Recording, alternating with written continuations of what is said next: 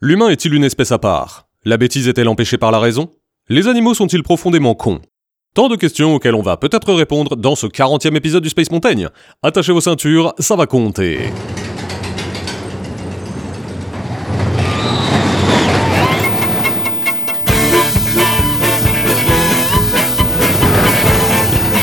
Attends, c'est une prise de tête d'un autre monde. Un autre monde.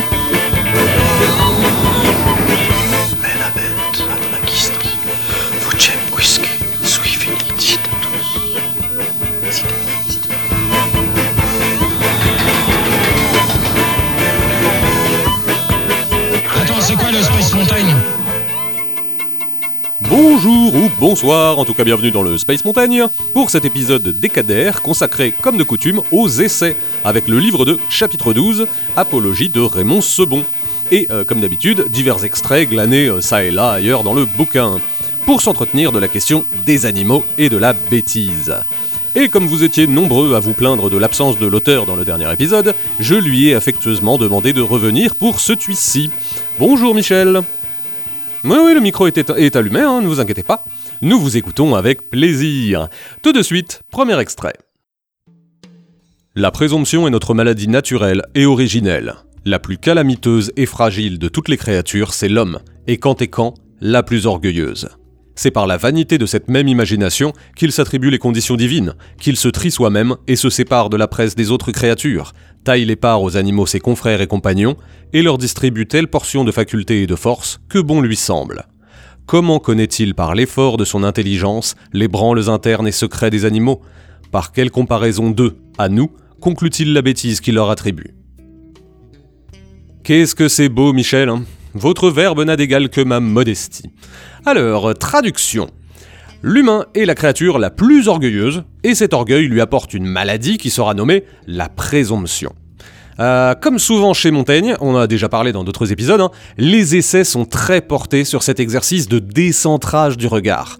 Il écrit à plusieurs reprises sur euh, bah, les étrangers, sur les barbares, sur les antiques, et explique que ce qui nous apparaît comme le centre est en fait notre point de vue, érigé comme norme, auquel tout le reste paraît étranger, donc anormal.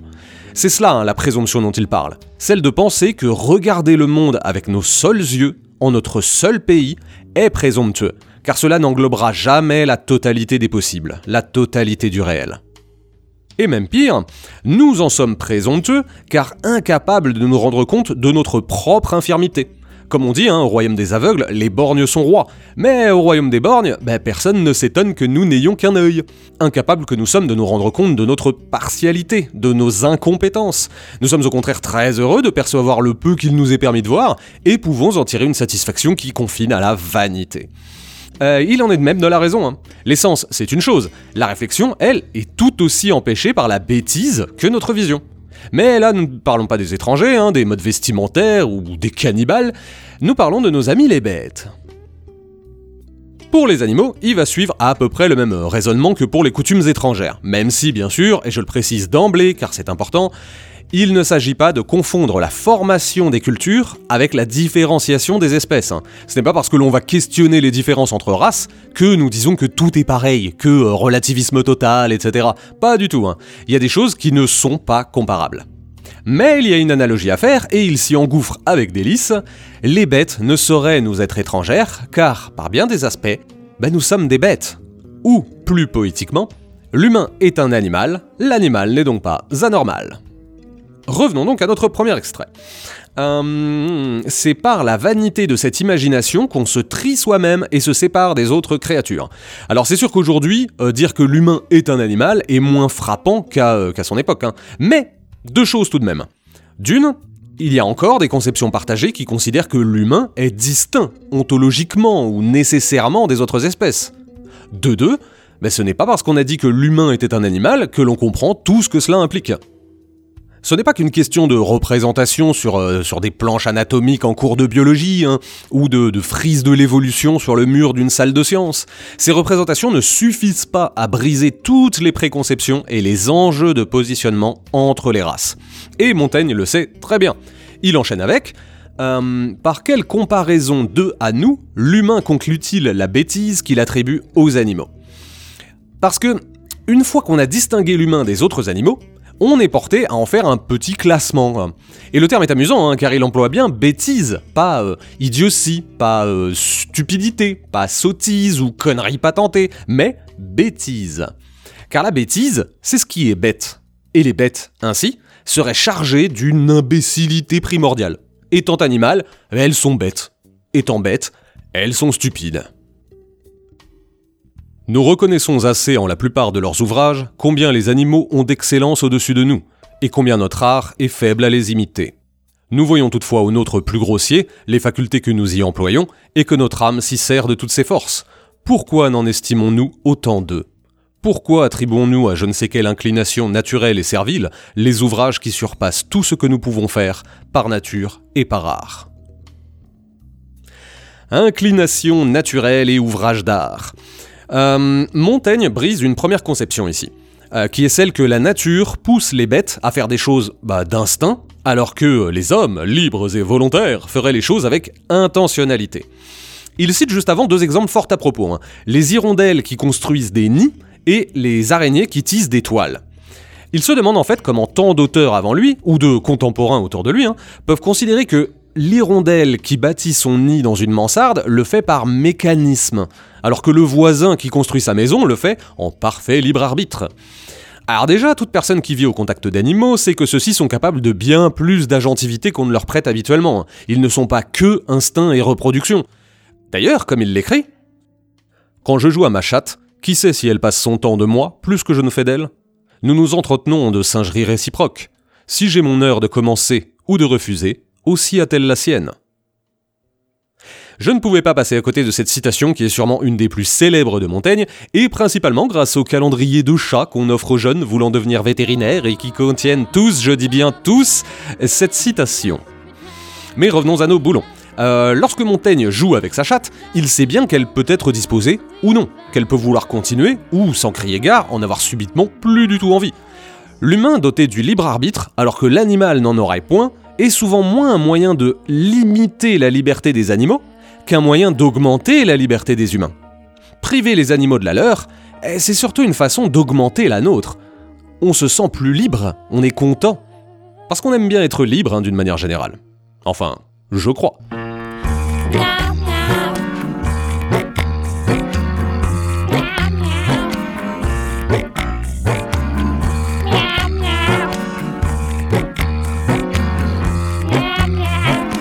En vérité, euh, le libre arbitre n'est pas le fond du problème. Car remettre en cause le fait que l'animal est une machine qui reproduit mécaniquement, alors que l'humain, lui, décide de ce qu'il va reproduire mécaniquement, n'est que le premier aspect de son raisonnement. Le second, et qui est brillant, euh, c'est celui de mettre en lumière que lorsque l'ouvrier construit sa maison, il fait preuve de la même expertise que celle de l'araignée qui tisse sa toile. Et je vous le cite dans le texte, euh, les oiseaux peuvent-ils se servir plutôt d'une figure carrée que ronde, ou plutôt d'un angle obtus que droit, sans en avoir les conditions et les effets? Sous-entendu, l'hirondelle ou l'araignée qui tisse sa toile le fait en sachant ce qu'elle fait. Elle sait qu'en plaçant sa toile ici, elle tiendra. Elle sait qu'il faut euh, à tel endroit tendre le fil de soie, alors qu'à un autre, il faudra le laisser plus lâche. Elle sait qu'il faut euh, au centre utiliser tel nœud, alors qu'il faudra à l'extrémité en utiliser tel autre. Et comment le ferait-elle si elle n'avait pas délibération et pansement et conclusion. C'est-à-dire comment pourrait-elle faire tel ouvrage si elle n'avait pas pensé son œuvre, choisi son procédé, avant de décider du mieux? Alors bien sûr, hein, on pourra rétorquer que oui, euh, mais c'est forcer le raisonnement là. Euh, L'hirondelle et l'araignée, elles pensent pas vraiment. Elles reproduisent un truc euh, génétique de la sélection machin. Et on n'aurait peut-être pas tort après tout. Hein. Montaigne a beaucoup de qualités, mais il n'avait pas lu Darwin. Hein? Vous n'avez pas lu Darwin euh, Michel, qu'est-ce que vous... Ah oui, Michel, vous êtes un chat. Oh, oh. Allez, euh, allez faire le chat dans la litière. Oh, c'est consternant. Euh, on va dire que non. Alors, certes, on peut arguer sur le fait qu'après tout, nous avons, nous aussi, des comportements qui sont sélectionnés, et que cela ne suffit pas à épuiser le sujet. hein. Mais le problème étant de les doter, pour chacune de leurs actions, d'un bagage d'instinct qui les pousserait à reproduire bêtement, sans être capable de réflexion, donc sans être capable de raison. Parce que la raison, c'est l'humain, n'est-ce pas? Eh ben, voyons cela. Chrysippe, bien qu'autant dédaigneux juge de la condition des animaux que nul autre philosophe, considérant les mouvements du chien, qui se rencontrant à un carrefour à trois chemins, va essayant un chemin après l'autre, et après s'être assuré des deux, et n'y avoir trouvé la trace de ce qu'il cherche, s'élance dans le troisième sans marchander. Chrysippe est contraint de confesser, quand ce chien-là, un tel discours se passe. J'ai suivi jusqu'à ce carrefour mon maître à la trace, il faut nécessairement qu'il passe par l'un de ces trois chemins. Ce n'est ni par celui-ci, ni par celui-là. Il faut donc infailliblement qu'il passe par cet autre, et que s'assurant par cette conclusion et discours, il ne se sert plus de son sentiment au troisième chemin, ni ne le sonde plus, ainsi laissant porter par la force de la raison. Les animaux réfléchissent. Ils font des déductions. Le chien cherchait son maître, il a senti un premier chemin qui ne contenait pas son odeur, un deuxième chemin qui ne contenait pas son odeur, bah, il n'avait plus besoin de sentir le troisième pour savoir que c'était le bon si ce n'est pas de la raison, de la déduction, de, la méthode ou que sais-je, eh, je veux, bien que l'on me dise ce que c'est. Hein. Ce chien ne fait pas mieux que euh, l'étudiante devant le conseiller d'orientation qui lui demande si elle veut aller dans telle ou telle filière. Elle écoute, réfléchit, puis choisit. Le chien s'est trouvé face à un dilemme. Il sent, réfléchit, puis choisit. Car c'est un commun vice, non du vulgaire seulement, mais quasi de tous hommes, que de penser que la raison est le privilège de l'être humain. Euh, pardon, de l'homme, parlons en langage cartésien. Or, une fois de plus, chez Montaigne, on relève que cette spécificité est bien plus compliquée qu'elle n'en a l'air. Évidemment que le chien de notre exemple là, il ne peut pas choisir la même filière que notre étudiante, hein, qui va peut-être terminer euh, doctorante en physique. Je lui souhaite d'ailleurs, hein, si tant est qu'elle puisse suivre un quelconque cursus en étant qu'un personnage imaginaire dans une chronique au nom rigolo. Je m'égare. Bien sûr qu'un chien ne peut pas faire d'équation. Il n'est pas question de dire que tous les animaux sont capables des mêmes choses. Hein. En revanche, dire que l'humain raisonne alors que l'animal mécanise, c'est non. Et c'est con. Parce que c'est faux. Les animaux tiennent des raisonnements, apprennent de leurs expériences, font des déductions. D'où d'ailleurs la phrase assez connue aujourd'hui qui dit qu'il n'y a entre l'animal euh, humain et l'animal non humain aucune différence de nature, mais une différence de degré. Et à bien y regarder, euh, comme Michel le fait, hein, notamment avec l'exemple des, oiseaux qui bâtissent des, maisons confortables pour leurs petits, bah ça paraît assez incontestable. Vouloir séparer en blanc les humains du reste des animaux relèverait aujourd'hui d'un hiérarchisme forcené qui manquerait euh, pas mal de recul. Hein.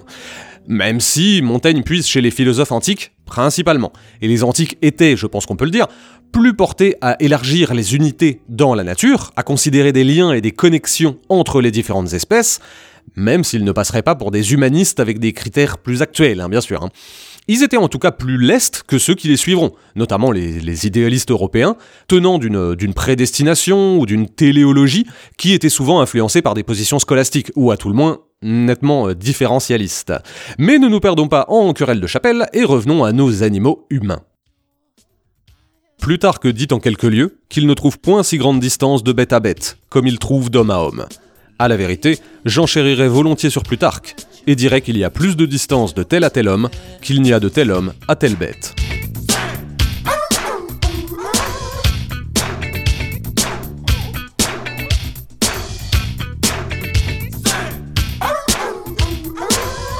Et s'il n'y a pas tant de différence entre l'homme et la bête, entre l'animal humain et l'animal non humain, alors le retrait, ou plutôt le, surplomb pris par l'être humain dans l'histoire de la vie, se rame un peu la gueule dans l'escalier de la cohérence.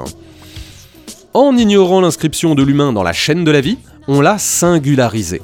De là, on a inscrit les animaux dans tout un tas de catégories, d'instincts et de mécaniques, et gardé l'humain de côté. On l'a distingué nature a embrassé universellement toutes ces créatures. Mais en faisant de l'être humain une autre créature, bah elle a produit, construit sa propre distinction. Il fallut donc que l'humain soit autre chose. Et cette autre chose est assez amusante car elle amène une contradiction sur sa supériorité. Euh, l'humain est à la fois la créature ultime, mais elle est aussi très imparfaite. Montaigne relève euh, au début du, chapitre qu'il entend tant de voix dire que les animaux sont adaptés. Ils ont des, griffes et des fourrures, euh, alors que l'humain est abandonné. Il est nu et misérable, car en voulant le distinguer, on en a fait une espèce qui doit chasser pour sa survie, et enfanter dans la douleur. Comme si ce n'était pas le cas des autres espèces. Hein. Qu'en gros, l'humain est au cœur d'un monde hostile, contrairement à l'animal. Même s'il peut, euh, du coup, s'enorgueillir de deux qualités particulières, hein. une amie mortelle, et la particularité d'être la seule espèce qui pleurniche sur son sort. Bref, double renversement typique. L'humain est à la fois parfait et impur, à la fois supérieur et dépourvu. C'est entre autres une des conséquences de la dichotomie binaire entre le corps et l'esprit. hein. Les animaux sont super dans le corps, tout nuls dans l'esprit, parce que bah, ils ont pas d'âme. Ouais, saleté d'animaux.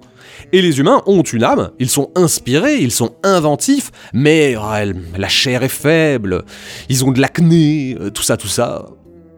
Trêve de plaisanterie, ce chapitre est superbe. Il illustre une fois de plus le travail colossal de Montaigne sur euh, le point de vue. Que nous ne sommes jamais uniquement qui nous sommes et qu'il est trop facile de vouloir voir en l'être humain ce qu'il n'est pas, et surtout de voir en les autres animaux ce qu'ils ne sont pas. Après tout, n'écrit-il pas que l'humain peut s'estimer supérieur parce qu'il est humain? Alors que si on posait la question à un dauphin, bah, il nous répondrait que la race supérieure c'est celle des dauphins. hein.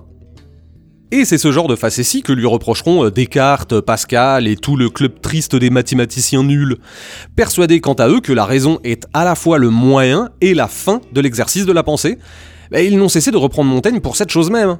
Il n'a jamais été qu'un homme de son temps et de son espace, et s'est exprimé en cette position et à ces conditions. Vous entendez Michel? Je vous venge Contrairement à eux, Montaigne n'a pas tenté de dresser un tableau universel et atemporel des vicissitudes physiques et spirituelles de l'humain avec un grand H. Il a parlé malgré ses imperfections, voire même en vertu de ses imperfections. C'est un travail infirme, mais honnête. Parce que nous parlions de la, de la présomption tout à l'heure, et c'est ce qui le distingue du premier idéaliste venu. Il ne croit pas que la raison, avec un grand R, est la solution à nos problèmes, car la bêtise n'est pas contredite par elle. Pour le dire autrement, ce n'est pas parce que vous répandez la raison dans les têtes que vous faites disparaître la stupidité. En fait, la bêtise elle-même se cache dans la raison, car cette dernière est tout autant soumise à l'imperfection, à l'infirmité, que ne le sont nos sens. Oui, se baser sur ses seules sensations est insuffisant, et pousse à dire n'importe quoi. Mais se baser sur sa seule raison en a les mêmes résolutions. Pour commencer à penser, reconnaissons que nous sommes tous profondément cons. La bêtise est partagée par toutes les bêtes, humains compris. Et c'est pas gentil de dire qu'elle vient des animaux, car les animaux raisonnent, ils font des déductions, ils construisent des maisons. La raison n'est de toute façon pas une manière de se préserver de la stupidité, car finalement, elle est tout aussi prompte à l'infirmité que les sensations. Merci à toutes et à tous pour votre oreille attentive, ou vos oreilles attentives si vous en avez une paire. C'était le 40e épisode du Space Montaigne, consacré aux essais sur le livre 2, chapitre 12, Apologie de Raymond Sebon. En attendant le prochain, n'hésitez pas à écouter les précédents épisodes, on y trouve parfois des trucs pas trop bêtes. Je vous retrouve très vite.